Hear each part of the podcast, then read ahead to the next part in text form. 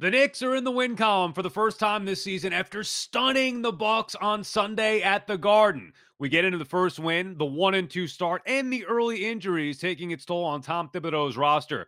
We're also excited to chat with former Knicks guard, four-time NBA All-Star, and University of Memphis basketball head coach Penny Hardaway. All that and more on a Happy New Year edition of Big Apple Buckets from the New York Post.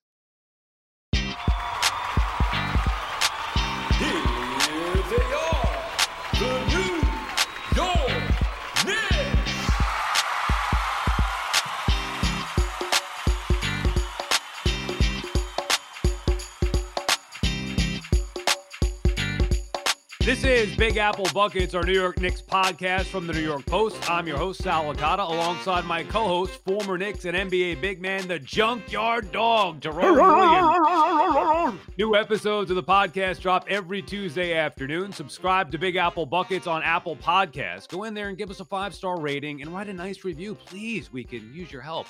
If you're not an Apple user, you can find us on Spotify, Stitcher, Google, or Amazon. Former Knick and NBA great and current University of Memphis basketball head coach Penny Hardaway going to join us a little bit later in the show. You can also call into our Big Apple Buckets voicemail. Leave your questions and comments for us. The number to call 973 988 3923 or leave us an email at bigapple.bucketspod at gmail.com. We'll play the best ones for you next week on the show or answer your emails. So make sure you get to us with that. So, you know, we could communicate with you. JYD, a lot to get to here after recapping the Knicks' first three games and watching what they put out there. Unfortunately, injuries are a part of this, but I want to start with something positive and something you touched on a week ago when we recorded episode number one together. And that was Julius Randle. When I kind of dismissed it as saying, well, all right, he's a nice player, but how can I invest in him? Because he's not going to be a long term turnover machine. You talked about him maybe changing his game. Well, over the course of the first three games, he has, in fact, changed his game and he looks like a star. Can he, JYD, keep this up and not trying to do too much out there and helping facilitate the offense, essentially becoming a point forward, getting his teammates involved, making them better? and become a legit star. I mean, he's playing like an all star through the first three games of the year. He's playing like an all star, Sal. He is like moving the ball. And I think you said it first. Uh, point forward is something that, you know, a lot of players in this league, especially shifty, powerful players like LeBron, like uh, Kevin Durant, when he when he chooses to be, these guys are, are are tough to guard. And that's what we're seeing from Julius Randle. He's making good decisions, which makes him a very formidable player. And if he can be that that anchor and that staple that we know every given night we're to get 25, 8 and 5 from this guy, that is going to set the Knicks up. And I think that like I said in the beginning, if he's able to look at this season as this is my comeback year, this is my reestablishing myself year, Julius Randle could be a serious problem. And he's showing that in his first three games he's lost some weight and he's not trying to do too much. Now, that has to be a little bit of the Thibs factor. No, I mean, I would think that Tom Thibodeau, who knows what he's doing as a head coach, talks to Randle and says, Look, this is what needs to be done. If you want to get your game, take your game to the next level, Knicks have him under control. It's a cheap contract. The guy turned into a star. Maybe Thibodeau's getting the most of him, and Randle seems to be getting that, JYD. Absolutely. I give it up to Thibs because he's doing something in that film room and you know game in and game out i can tell you that these the, the little things are being critiqued. We watched the game against milwaukee. Milwaukee didn't come in there hurt. These guys came in there ready to get get a win. You can tell that they were in the lab. New york had been in the film room. They were cleaning up some things and they beat a playoff team. They beat one of the best teams in the NBA right now. And you can't just like shovel that under the rug because this isn't midseason. This is the beginning of the season when everybody's fresh and everybody's not battling through injuries and different things. The Knicks are, but definitely Milwaukee Bucks weren't. They didn't just beat them. I mean, they beat them down. They, they handled him. That was a handle. That was a handle beat down game. And I'm saying to myself, okay, now, if we can take that momentum from this game and say, "Hey, were you not were you getting up for the Bucks or can you sustain this type of energy and this type of output for the remainder of the season?" Well, we focused on Randle, but you look at the 3 games overall and the first thing I was thinking after the loss to Indiana, okay, well they played hard, but in the end, they just don't have enough star power to match with the Pacers. And you watch the game against the Sixers, similar. Now the, the Knicks are hurt, I get that, but still similar where you just see the difference in star power. And then they go out there and crush Milwaukee on the second of a back-to-back for the Knicks. The youth, you know, paying dividends. Elfrid Payton all of a sudden having a big game. But to me, it still starts with okay, where is the guy that can give you the big buckets when needed? Where is the star on this team that can compete in these games with teams with other superstars that you see around the league? Randle's that guy, JY. I mean, he could be that guy for the Knicks. I don't think that that's a stretch to say, even after just three games. It's not. It's not uh, tough to say because at this end of the day, when I'm watching him play, I'm still trying to figure out what's his go-to move. And I know that's probably going around the whole league. Like, what's his go-to? But he's so shifty. He's so, you know, dynamic in the sense that he penetrates well. He uses his shoulders and his bodies well. And those are the kind of things that are tough to guard, but also, you know, basically tough to predict because he can hurt you in so many different ways. And not to mention, if his three ball starts falling like it did on certain nights, that's going to just open up the whole floor. And that's what's been happening over the course of the last three games, but definitely against Milwaukee. He seems like he's on a mission to prove himself here, take his game to the next level. I'm sure, as we talked about, Thibodeau has uh, you know a, a big factor in that. But maybe the Knick fans change their perception of Julius Randle. If he changes his game and becomes a facilitator and a point forward and a guy who's not going to try to do too much, get others involved, knock down big shots, become a 25 point scorer night hey, and now all of a sudden the conversation changes from, well, what can we get for Julius Randle to, hey, we better lock up Julius Randle. He's one of our key pieces moving forward, our guy to lead this team. That's right. And and it starts with, like you said, if you can reduce the turnovers, we talked about in the beginning of the season. Turnovers are the key. We always said he was a good player, but you just can't have that many turnovers and the ball go through you. Right now, the ball is going through Julius Randle and he's producing, but guys like Alec Burks are are are benefiting, you know, because they're keying in on him. He's getting wide open looks. I mean, he's he's had 22 uh, points and in a in a series of uh, games here to start the season, and it's opening up the floor. And who does that also benefit? Guys like RJ Barrett, who can come in the game and are slashers and need the paint to be opened up so they can get to the rim. And he's benefiting as well. He had a good game against Milwaukee. That came off the strength of the facilitator of Julius Randle. Let's move on to a couple other guys here. You know, I think the key word for this team is going to be consistency. Who is going to be a consistent performer for this group? And you look at Barrett, who's had up and downs already through three games. You look at Knox, who's shown flashes. Ntilikina finally getting some burn. Can he be a consistent contributor at point guard for them? Barrett, though, the one guy who drives you nuts, JYD, because he should be a main contributor night in, night out. But the inconsistencies, one game good, the next night bad. One game good, the next night bad. Can Barrett be consistently productive for this team night in, night out? I think it comes down to Barrett really making an assertive effort to penetrate and get fouled. Sometimes his his jump shot, like in game one, I mean, he was four for four. I mean, he he was he was shooting lights out, Sal, and he gets hot and then the second half, you know, we're looking for everything. So that's the key. He has to he has to really really drive his offense to the basket, get some easy buckets early, get him in transition, get warmed up. Then that way, not so much relying on the jump shot. I think in the um in the first two losses, actually second half in the first loss, jump shot stopped going in. Second game, jump shot wasn't going in. Now he's he's actually having a harder time, you know, helping the Knicks. And to get consistent, he just has to be that type of player that really forces the issue in terms of getting to the cup and uh, getting easy baskets because he can do that he can do that in transition.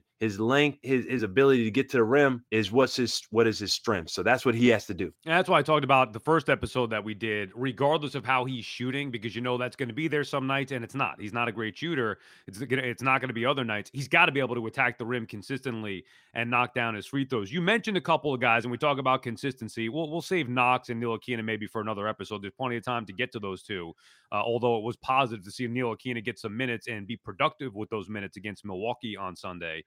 Alec Burks, I mean, he's a player, a little banged up right now, and the Knicks have been hurt by injury. Can't wait to see what Quickley looks like when he gets back out there or Toppin, but who knows when that's going to be the case. But Alec Burks, JYD, he's he's the second best player on this team behind Julius Randle through three games. Absolutely. His shooting has been lights out. And I mean, you know, he, he takes such good shots. I like his form coming off the the the, the pin downs, uh, really squares his shoulders up. And I feel like the ball's going in. And that's the key. Like I when he shoots the ball, I feel like the ball's going in.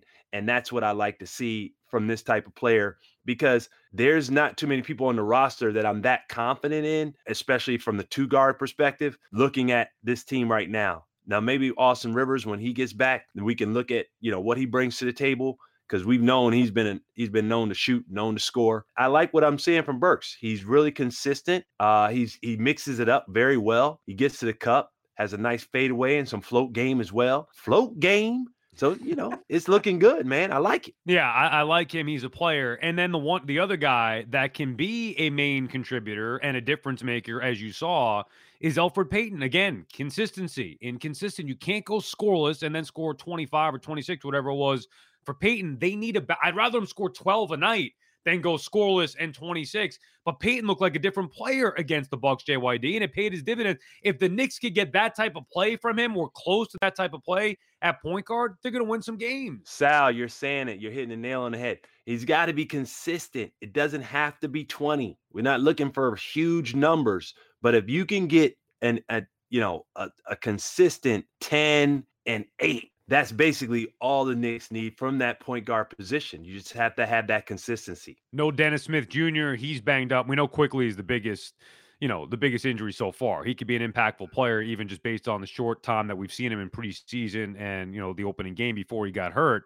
But point guard is no question an issue. So they need that from Payton. What about Ntilikina? We mentioned we'd save him for a future date, but you know what? With all these injuries, JYD, he may have an impact now sooner than later.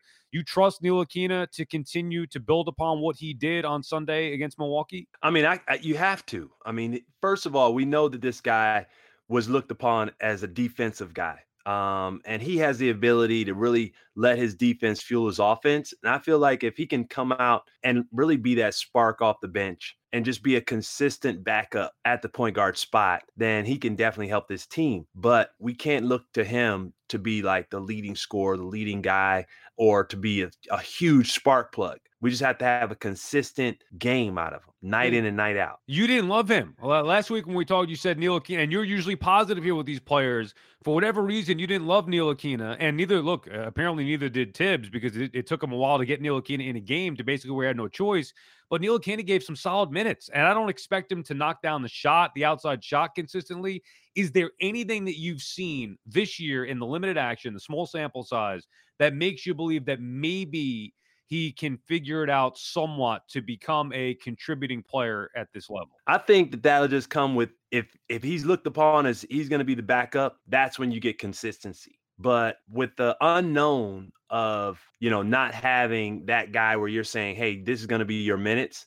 I'm sure it's going to be tough for him and any point guard that's coming off the bench because you're sitting there and you're looking at other all these other guys on your bench and saying, "Well, they can play tonight. They might play tonight. You know, who's going to play tonight?" And until you get that established, you're going to have fragments of, you know, what does this guy bring to the table? And I think that that's where you kind of get in there. If you're winning, great, you stick with that guy. But if you're losing, Thibs is going to be doing what he has to do, which is, you know, find the person next man up who's ready to play and who's ready to contribute. Three games in the books. The Knicks have their first win, 29 wins away from Sizzler, JYD, as you Come promised. On. Now, I don't even know where there is a Sizzler around here. I mean, this is New York. I know you're out on the West Coast, right? We're going to have to come meet you out there for Sizzler. How about you come here? We'll get you and give you a steak dinner. We'll pick a restaurant here. But anyway, 29 wins to go till a steak dinner for our crew. What do you think? We're getting it now? Hey, I think so. But listen, I, I mean, I, I, mean, I don't want to keep shotting out Sizzler. I think we better sh- start shooting higher. Uh, let's go Smiths and Wollensky's. Okay, let's uh, let's start to raise the bar a little bit because I don't want to keep shouting them out. I need to make sure I shout out some people that actually will be worth my while if I come in and come bring the dog pound because we don't want those kind of kibbles and bits. What was the what was the big steakhouse, you know, after a big Knick win at the Garden, you and some of the teammates, maybe you and Penny, whoever, you guys go out afterward. Was there a specific steakhouse that you guys would hit up? You know what? Most of the time, it was typically that. Uh, what's that? What's that? Oh, Tuscan. Yeah, I've heard of it. Yeah. yeah, Tuscan Steakhouse. That was a All right. spot. That was, they All got right. us. They, they, they had that orange going on, that like orange glow in there. Peter Luger's has got to be atop the list as well. JYD, come on, you got to Oh to yeah, spend oh big yeah, for this. oh yeah, definitely Peter Luger. He's up there too. That's They're all the up way there. in Brooklyn, though. Come on. You what is New York? We want to stay away from Brooklyn stuff. The Knicks have a four game road trip on tap, starting with the Cavaliers tonight. If you're listening to this on Tuesday, if not, it was already happened. Hopefully, the next one. Cavs 3 0. I mean, how is that even possible? I thought the Cavs were supposed to be one of the teams you could look at and say, oh, okay, this should be a win for the Knicks, but the Cavs are out to a 3 0 start. Then they take on Toronto, but it's in Tampa as the Raptors will not be playing in Toronto this year due to the pandemic. Then again, they take on the Pacers um, in Indiana. And then Monday night against the Hawks. So the Knicks have four games here New Year's Eve with the Raptors. Then they come back to start the new year at Indiana, at Atlanta. That's a tough four game road trip, JYD. The one game you look at and say, boy, this is a game the Knicks, if they want to win 30 games or be a competitive team this year, they got to beat the Cavaliers. They're gonna have to beat them. But you know, look what happened. They trade Tristan Thompson, and and the Cavs start winning. I don't know what the deal is with that, but I won't get into that, Sal. Are you referencing something to do with maybe Khloe Kardashian or the Hey, hey, I'm not gonna say that. I'm not. I know where you're going. The Kardashian crew, but I'm just saying, three and zero out the gate. What happened? I mean, uh, uh, that's that that makes me ri- raise my eyebrows a little bit, Sal. I'm raised over here. Yeah, I don't blame you. I was shocked to. I didn't even know. I was looking at the standings last night, and I was like, "Cavs three and zero. What are you kidding me?" Anyway, I'm curious to see how the Knicks stack up here, and just to keep the hard play going, and you hope to get more consistent performances from the guys that we mentioned, Payton and Knox and Barrett, Neil Ntilikina, and obviously to go along with the star power that Randle has shown here and Burks as well. And again, the Knicks got to get healthy. I mean, we need to get Immanuel Quickley back here to see what we you know see what we're looking at as far as the Knicks go and the potential point guard play. But that's what you have with the four games on tap. Knicks one and two, looking to add to that uh, with this four game road trip. That's right. And you know, it, it it really shocked me. Like Obi Toppin with a calf strain. I just had my first calf strain at like 46. I mean, I was like, what is it? Because I had never I never felt a calf strain before. I never knew, you know, guys be like, yeah, I had a calf strain. And I'd be like, man, you're out for like two weeks on a calf strain because I always equivalent it to um, getting kicked in my calf. So that's what I thought a calf strain was. Man, I actually had a calf strain. I was like, what the? It it feels like an Achilles pop. That's what it feels like, Sal. And I you're sitting know. there like you can't move your leg. It's not working. And then basically you're like rolling on a flat tire for like a week and a half. And it's Yeah. literally just every day it just gets a little, little stronger to the point where you can start running again and all that. So I was like, calf strain, man. These young guys are getting these injuries that I just be like, whoa, you know, you're supposed to get that in your like late 30s. For me, 46. But hey, I must be on that dog pound water, Sal. That must Yeah. be what it is, man. Kibbles and bits that I spoke about in, in episode one is really coming through. Yeah, and look, I'm ready for more of that dog pound. You're listening to Big Apple Buckets with Sal Licata and JYD, Jerome Williams. Coming up next, we're going to go inside that doghouse. The junkyard dog, Jerome Williams, takes us inside his doghouse again this week.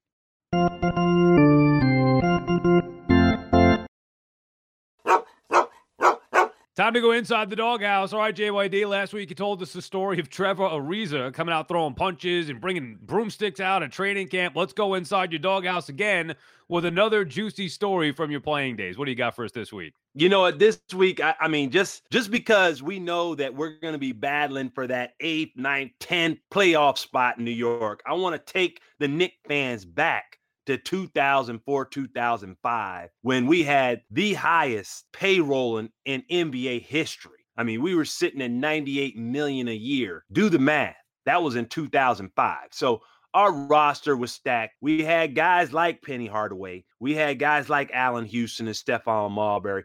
I mean, this team was stacked. Now we were loaded with injuries and de- dealing with different issues.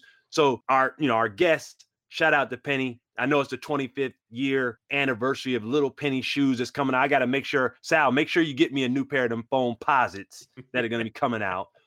But this is where I want to take the doghouse. The doghouse, we were in the playoff hunt. Okay. This is coming off of a year where the Knicks were in the playoffs. They ended up losing uh, that year before. And now we have this roster, whole bunch of old heads mixed it with some youth.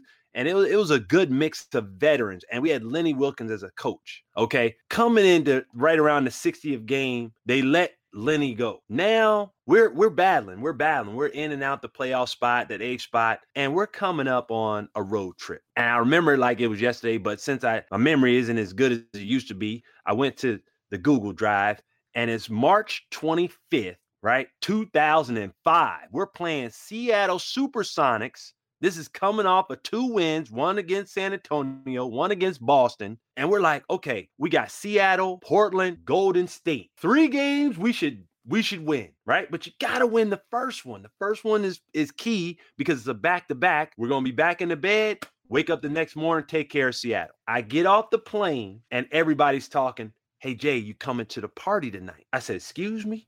What party?" Oh, you know, it's Jamal Crawford's birthday party. He's inviting the team. Everybody's going. Are you going to be there? I'm like, bros, we are trying to make the playoffs. Who is going to this party? It's not party time. We just got our two wins. It's back to back. We got to get this one.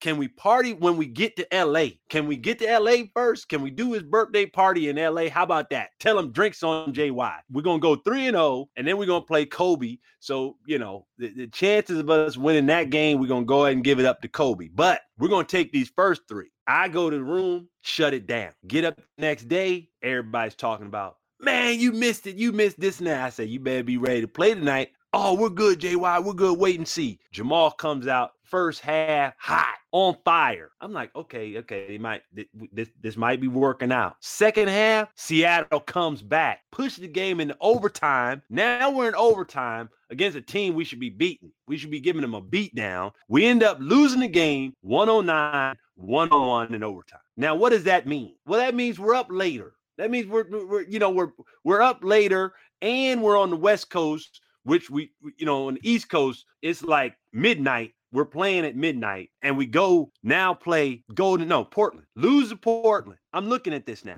We lose to Portland, 96 103. Now the team is down. That was a back to back. We go to Golden State, lose there. Now we done lost three in a row. Well, what happens we go to LA? We lose there. Man, you know we went on a 10 game losing streak. It all started with a party, man. That's the doghouse right there. I'm putting Jamal Crawford back in the doghouse because that's shout out to shout out to my man Jay. That's my man. But we can't be partying trying to make the playoffs, Sal. That's the problem. That was the problem that year. We should have been in the playoffs.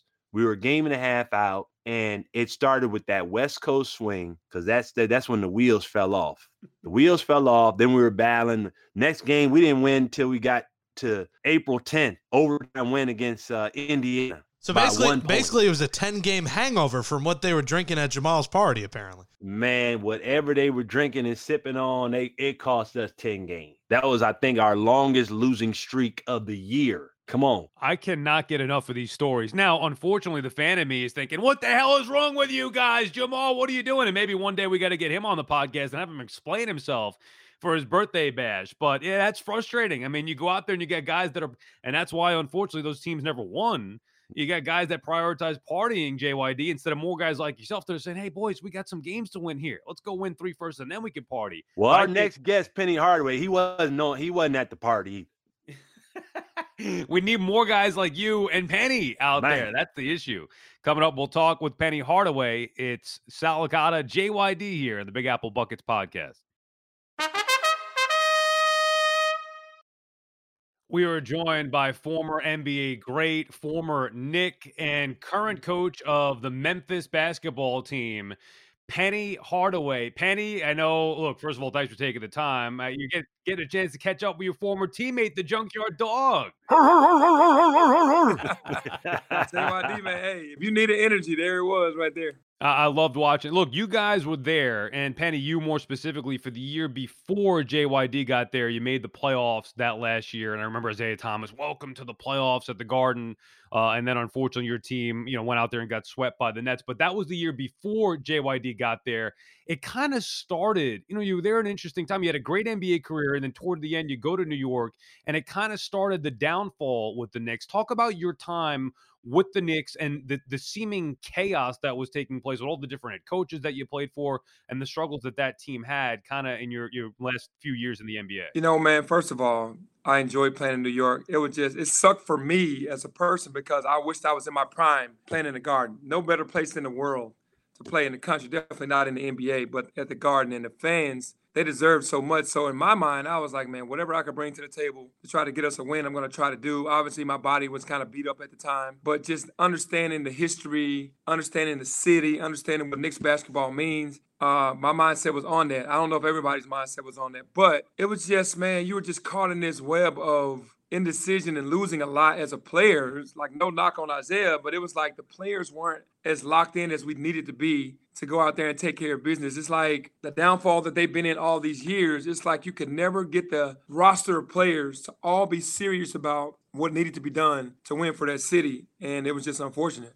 Man, I definitely agree. I definitely agree. There was it was a it was a lot of lapses in in in in energy. I think that we, especially the roster that we had, we all felt like this. I remember coming into practice every day and I just be like, I'm playing with Penny Hardaway. This is this is serious business. This man in practice, I, I equate it to a lot of what people say about a lot of the greats because he could do things on one leg. And we used to have this conversation every day. We come in, I say, Penny, how's how's your knee? And he'd be like, Man, Rome, ah, today, you know, I probably got about 20 to 45 minutes. I be like, this man's still going, you know, but then come game time, he may or may not be able to go because he would go hard in practice. You know, like people talk about practice, like he would go hard and and and kill cats in practice. And then, you know, we had to wait and see because it was if, if his knee started swelling up or whatever. But but it was just the competitiveness and the basketball IQ was on that Hall of Fame level every day with Penny Hardaway. And I appreciated that as a teammate because he was such a phenomenal, gifted, like team player with his passing. And he'd hit me with passes. I'd just be like double blinking because I was like, how did he even get that through? It's amazing. It's amazing. And he that strikes a chord because we had the talent, but in the garden, you everybody had to be dialed in. Everybody, top to bottom, for sure. Penny, what was it like? You talked about playing in the Garden, and you guys, you know, maybe a few years after those '90s Knicks teams, which everybody in this city loved more than anything. I know they didn't win the championship, but they gave it their all every single night defensively. Ewing was a superstar. Those guys gave all they had. You were there kind of right after that, and you talk about the thrill of playing in the Garden and playing for the Knicks. That, that's kind of gone now. I mean, you see that with today's NBA, with the players you got Durant and Irving choosing the Nets why do you think that is? You were there again following those great 90s teams. We're now, you know, 15, 20 years removed from that. Why do you think it's gotten to the point where it has with the Knicks in New York not having that same lure that it once did? Well, when, when people wanted to go to New York, the players in New York played for the city and for the name on the front. That entire crew played for the city. They knew how much it meant to the city. And those players were passionate about winning for the city. Now guys are playing for contracts, man. They're not playing for the name on the front. They're playing for the name on the back. All-Star games, uh, contracts, uh, things of that nature. So the pride of New York City left the team, and guys started thinking about contracts. So now I'm, I'm a free agent. I don't want to go somewhere where I know I'm going to lose 60 games a year, 50 games a year, because the guys don't really care about the, the pride of the city. And maybe this next bunch right now will start taking pride because when you're playing a Knicks uniform, man, you are not playing for yourself. You're playing for the fans. Those right. are who you play for. And if you're not doing that, then you're not playing New York City basketball. And they're gonna let you know. They're gonna let you know. I remember I remember games where we would be in the game and if things started going south, the fans would let you know. They'd start the boo birds and everything. But for us, that would get us roused up, especially during that era. We still played with a lot of pride and we understood. So it was getting ready, you know, it was it was going to be a fight for that team that was coming in to, to get that win. For me, they have a sense of the guys that are killing themselves to really win the game. Then they'll fight for you. You, you won't get boos. Guys that are going through the motions and really just not out there doing what they're supposed to do, then you get the boos. So that's the thing. Am I just talking to two throwbacks here, or are there certain? I mean, I guess there's a few players in the NBA that you could say would be prideful guys and be those passionate players and represent the city. But I mean, that you guys that I grew up watching, that's far and few between now, and I feel like that's a lost thing in the NBA, which leads to me to a product where tough to get into. You don't have to be the most talented guy. John Starks was never the most talented guy, but I loved him because that guy wore his heart on his sleeve. Oakley, same thing. Mason, JYD, you did it with and Penny, you playing, you know, hurt those later years. You had that pride. So where is that? Why is that gone now? And is there any way to get some of that back? There is a way to get some of that back. It's how you it's how you pick your undervalued free agents the guys that are undervalued that aren't looked at as being that guy. But in New York, you got to have at least seven or eight guys that are just willing to leave it all out on the line. You only need like two superstars. Everybody else is just going to be the dirty guys. And that will win in New York. Unfortunately, they're going out trying to get a lot of former five star high school players that were McDonald's All Americans. They're kind of in this entitled world. And if they have a bad game, they're still going to go to sleep at night. I couldn't go to sleep at night after we lost. You guys are going home and resting well. The fans are not, but they are. So, I mean, that's the difference. They're not even going home. They're going out to strip clubs and uh, enjoying themselves. I mean, Man, they're doing it all now. incredible to think about. And you know, Penny, you had a tremendous career. You talked about your time in New York. How about being an All Star? All the hype coming out of college, playing with Shaq. It, eh, you know, the commercials. Do you still get recognized for that stuff today? Little Penny and, and all that stuff. I mean, it resonates with me, but maybe that's just I'm 41 years old. Maybe that's my time frame. You still get rec- uh, recognized for that, or more so your playing career? What's it like being Penny Hardaway today? A little bit of both. The further I get away from my career, it's more on my career because of YouTube. Thank God for YouTube, JYD. right. still be relevant through YouTube, but it's more of that. Maybe 10 years ago, it was more the little penny jokes.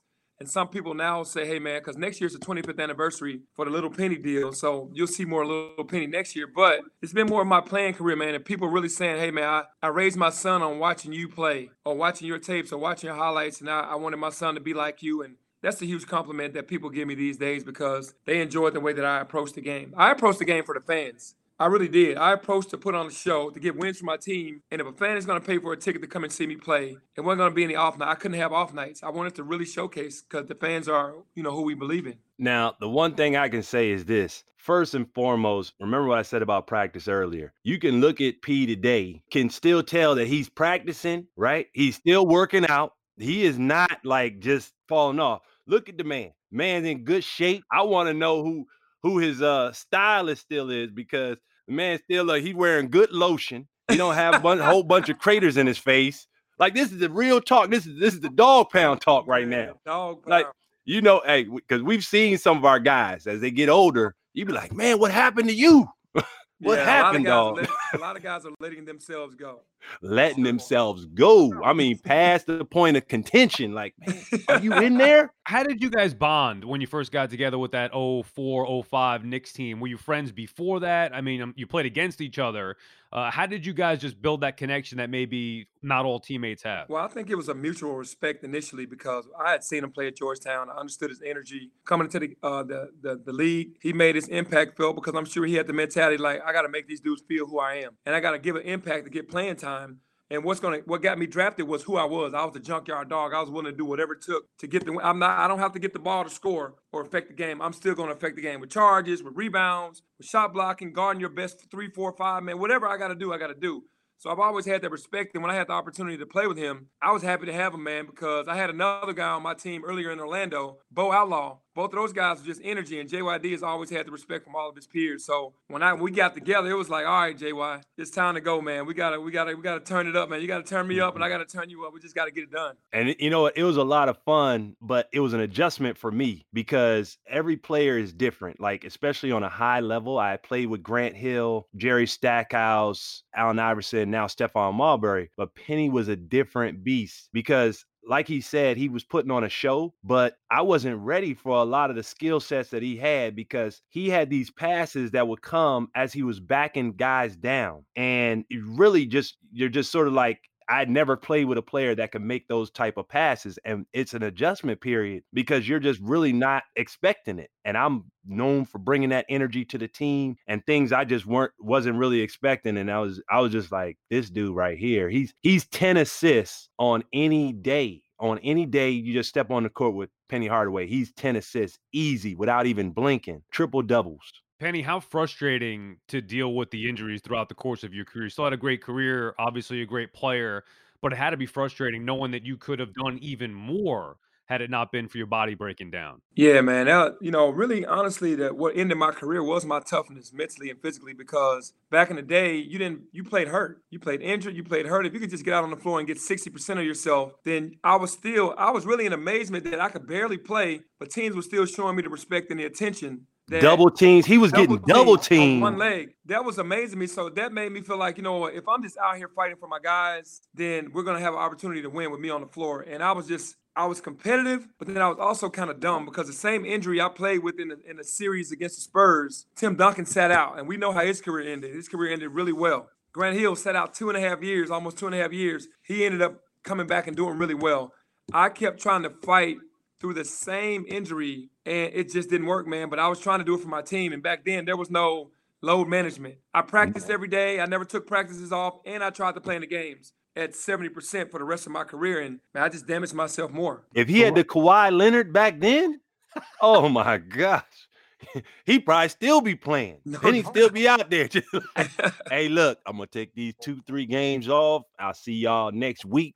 And I'll be that was I'll be 100. I probably would have been. I would have ended my career pretty high. Can Can you imagine that? I, I, now I can. Whether you guys or I think about it with Patrick Ewing ever. Well, you know what? We played last night. I, I need a, a, day of rest tonight. I mean, how could you guys? How does that happen? What, I mean, your thoughts on that, Penny, in today's NBA, where you get guys just resting because of a back to back? I think the management feels like the more you have rested legs, the more powerful you'll be as the latter part of the season. My thing is, it kills chemistry. I've always been a chemistry guy with my teammates. I've always been in tune with my teammates. I've always been in tune with trying to win the most games to get the home court advantage. Now, obviously, in this era with this pandemic, home court maybe you could stay home. Maybe not a lot of fans, but you can stay home. But for us, it was like, man, you got to play because you want home court advantage throughout the playoffs. Give yourself a better chance. You can rest if you go ahead and take care of business early. You can rest later, something like that. But man, honestly, never in a in a had a thought about missing the game because of hey man, I need to rest tonight. Hey, I want to shift gears just a little bit, uh, Sal, real quick because I wanted to get into this NCAA. Penny, you've had a great chance to go back to your alma mater, be a part of Memphis Uni- uh, University and and really lead the next wave of great players into the NBA. And you had a great one and Wiseman. So you talk a little bit about what happened last year and some of the unfortunate circumstances that this kid had to go through. Yeah, because we're still on the investigation, I could say enough, but not go really into detail. But the sure, sure. were I met James Wiseman when he was in the 10th grade going to the 11th grade. I was AAU, uh, had an AAU program, and I was the head coach of Memphis East High School. James's mom was about to relocate and go to St. Louis. And when she joined my AAU team, she decided to come to Memphis because her daughter was already going to Memphis. She said it just makes more sense as a high school coach, it's legal for me. I helped them move. It wasn't a payment to say come and play for me. She asked for help. I helped them move to Memphis, and then that was it. There was no ill intent. It's just helping. I've helped thousands of families over the years since 1993. Right. Facts. NCAA pinpointed James because he was a basketball player that didn't become number one in the nation until he came and played for me. Then he became number one in the nation. Then I took the job at Memphis, so they kind of intertwined all of that together. Went you paid him to move from Nashville to Memphis to go to the University of Memphis, and that's a that's a violation because you gave a million dollars of your money to Memphis 12 years ago when James Wiseman was five years old. So you wow. knew at five years old that he was going to be James Wiseman, and then come to Memphis and you you set all of this up. And they legally had me in a bind and said we have to make him ineligible because of the association of you giving a million dollars back to the school makes you a booster. They never told me I was. And then me doing community service work made me illegal for going back to my community and uh I mean from to my school and trying to help my school out. Penny, how frustrating is that? I mean, you go from a high school coach to college and have to deal with all these NCAA rules does that play in the back of your head when you're coaching? You're going to be looking smooth on ESPN2 tonight against South Florida, but in the back of your mind, do do those kind of things uh, play a part? You know, it is really weird, man, because the NCAA, they have their rules and I respect them, but I haven't broken the NCAA rule at all. You know what I mean? I really haven't. I, I did something when I was in high school when I was able to go out in my community and help my community, and they just intertwined there. But to the recruits, it did hurt me in the beginning because guys were questioning whether we were going to go on probation or not uh, things of that nature. I really hurt. I hate that that hurt my program a little bit, but kids are starting to understand how this works. And uh, we're still in like kind of like uh, under investigation because they're trying to find out if anything else happened to anybody else or whatever uh, during this process. But you know, being on ESPN two, playing on these national televised games, man, all I'm trying to do is just respect the NCAA, teach these young kids how to be good young men, good players, and be the best coach I can be. I don't have any ill intent. I'm not trying to cheat. I'm not going to cheat. I don't have to. Kids want to come to us because they want the experience of going to the NBA, and we can give them that experience. They're sitting there scratching their heads, going, "Why would a kid turn down a high major like Duke or Kentucky or Kansas or Georgetown, whatever, and come to Memphis?" Well, because they want to go to the league, and I played at a high level in the league, and that gives us an advantage. So, with all of the things going on, man, the NCAA rules are what they are. I respect them to the utmost but they get kind of tedious. I think it's time for us to kind of go back in and redo some of the rules because the rules that that, that apply back in the day, just like with the player, they don't they don't work anymore for today's player. You just made me think of something, Penny. Uh, I loved you in Blue Chips. That was one oh, of my yeah, favorite. Oh, number movies. one basketball movie ever. That's I, it. I, I love that movie. I forgot that you were in that. That was Oh, great. thank you. Is there a is there a coach that you've learned from that you now use his you know teaching you know, coach for you played for Lenny Wilkens or Larry Brown whatever uh, is there a coach specifically that you've taken on some of his coaching techniques that you apply now at Memphis? I take small pieces. I have taken small pieces from all of the coaches that I've had over the years. My high school coach, my college coach, Coach Finch. But the guys that were most influential on me, especially with understanding like the game and understanding what it takes, Coach Larry Brown from the defensive side of the ball and how much he cares for his players. He he coaches hard, but man, he loves you hard. I remember I had a guy named Stephen Stephen Barber. Stephen Barber played at University of uh, Texas Arlington. He came and he really made the team. He outplayed everybody, but they had to cut him because it was a numbers game. And I went into the office with Stephen because I brought him and Coach Brown, and Coach Brown cried like a baby to cut this kid because he knew that he was doing him wrong. He was like, "Hey man, it's out of my hands. It's a numbers game. You really," he basically said, "You really made this team, and I have to cut you. I'm sorry." So I got the compassionate side and the toughness with the coaching on the defensive side and understanding how to share the ball from uh, Larry Brown, and the offensive side, D'Antoni, when I played for him in Phoenix, him and Scott Skiles. Those guys are offensive minds, man. They know how to move that ball from strong to weak, get a lot of screens, uh, play together. Uh, obviously, they've gone to shooting more threes now than what we did, but I had a lot of respect for D'Antoni's brain when it comes to Coach D'Antoni's brain when it comes to the offensive end. All right, Penny. We appreciate your time. Uh, loved having you on. I could do an hour with you and just talk about the I old know, days. man. We have to do it again, man. Surely, I have. a- I I love that you're old Get school. back on again, man, so we can get on some more subjects for sure. J- JYD, I could talk to you guys forever. You're old school. You're, I mean, I, I grew up watching you guys. I love it. And you know what? I'm going to root for Memphis now because of you, Penny, because I like that old school mentality and You know, getting these kids to be good men Yep. and play hard and play the game the right way. And I know you're dealing with the pandemic, so that's whole, uh, you know, other challenges there that you got to deal with Yep. as a head coach. But we appreciate the time and looking back at your career. Hopefully, we could do it again. Yeah, let's shout out to Memphis University and. Yeah, no, Penny appreciate it. and all that they're doing down there. And that's exactly right, man. Keep keep teaching the young fellas the right way to play, man. That's right, man. We have to, man. Guys, thanks, man. Have a good day. Thanks to Penny Hardaway for joining us. Always fun to relive, you know, his days. Uh, I grew up loving him, watching him, and uh, certainly with the Knicks as well. And you love his old school mentality. Let- Let's take a minute here. We touched on this. Uh, you know, we're dealing with the pandemic. We know that. Let's take a minute to shout out some local businesses that have been, you know, helpful throughout the course of this pandemic. And we know people are struggling all over the country, and we have people risking their well-being on the front lines for me personally, uh, my my wife is a hospital worker, and during the height of the pandemic, she had to be moved from her job specifically to go help on the floors with COVID patients and working overnights and things like that. So, I mean, not just my wife, of course, but everybody in her hospital and just hospitals all across the country, certainly in New York, everywhere that you know you got the healthcare workers risking their well-being for the betterment of others. So for me personally, it hits home, like I said, because my wife is in healthcare. So I think you you look at uh, small business, uh, local businesses, and healthcare workers. I appreciate my wife and everybody else that uh, risk their well being for the betterment of, uh, of others in healthcare. Definitely, definitely a big time uh, move there. Definitely huge shout out to all those those people in uh, in the hospitals. I want to shout out the restaurants, uh, small owners in restaurants who have donated food. You know, there's been so many people out here uh, across the United States uh, with not enough food to eat. And a lot of these food drives um, in the local communities have been done through local you know restaurants who aren't opening their doors to customers but either doing you know carry out or home delivery but they've really donated a lot of food. So i want to shout them out for all their support of the communities um, in all the different states and cities You guys said it well. Though. Shout out to the frontline workers. Shout out to the restaurants. The delivery seamless. Grubhub. All those delivery drivers really braving the weather and braving the conditions to help us. I'm going to shout out a local spot by me here in Astoria in Queens for our local listeners. A place called Trestle. They really held it down for me. I'm a guy who's out and about almost every night, city, charity events, games. So to have a place to go somewhere, eat, you know, safely outside, they really held it down. Had great music, great setup, great brunch.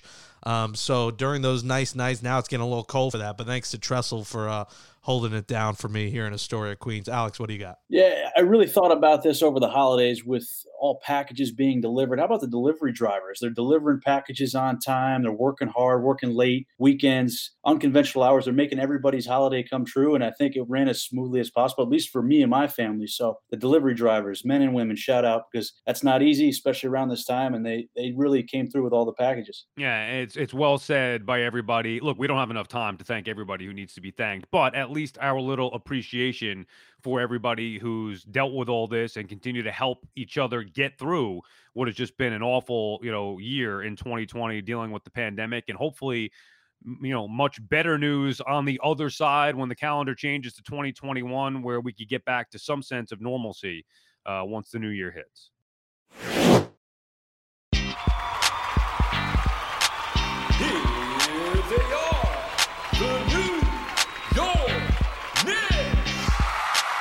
That says goodnight to episode 26, the Mitchell Robinson edition of Big Apple Buckets, our Knicks podcast from the New York Post. Thanks to Jake Brown and Alex Camarada for producing the show. Subscribe to Big Apple Buckets on Apple Podcasts, where you can go in and give us a five star rating and write a nice review. Please, we really appreciate it. For Jerome Williams, the Junkyard Dog, I'm Sal Licata. We come back to you next Tuesday after the Knicks Monday night game against the Hawks. Have a happy new year, folks. Talk to you in 2021. Stay safe.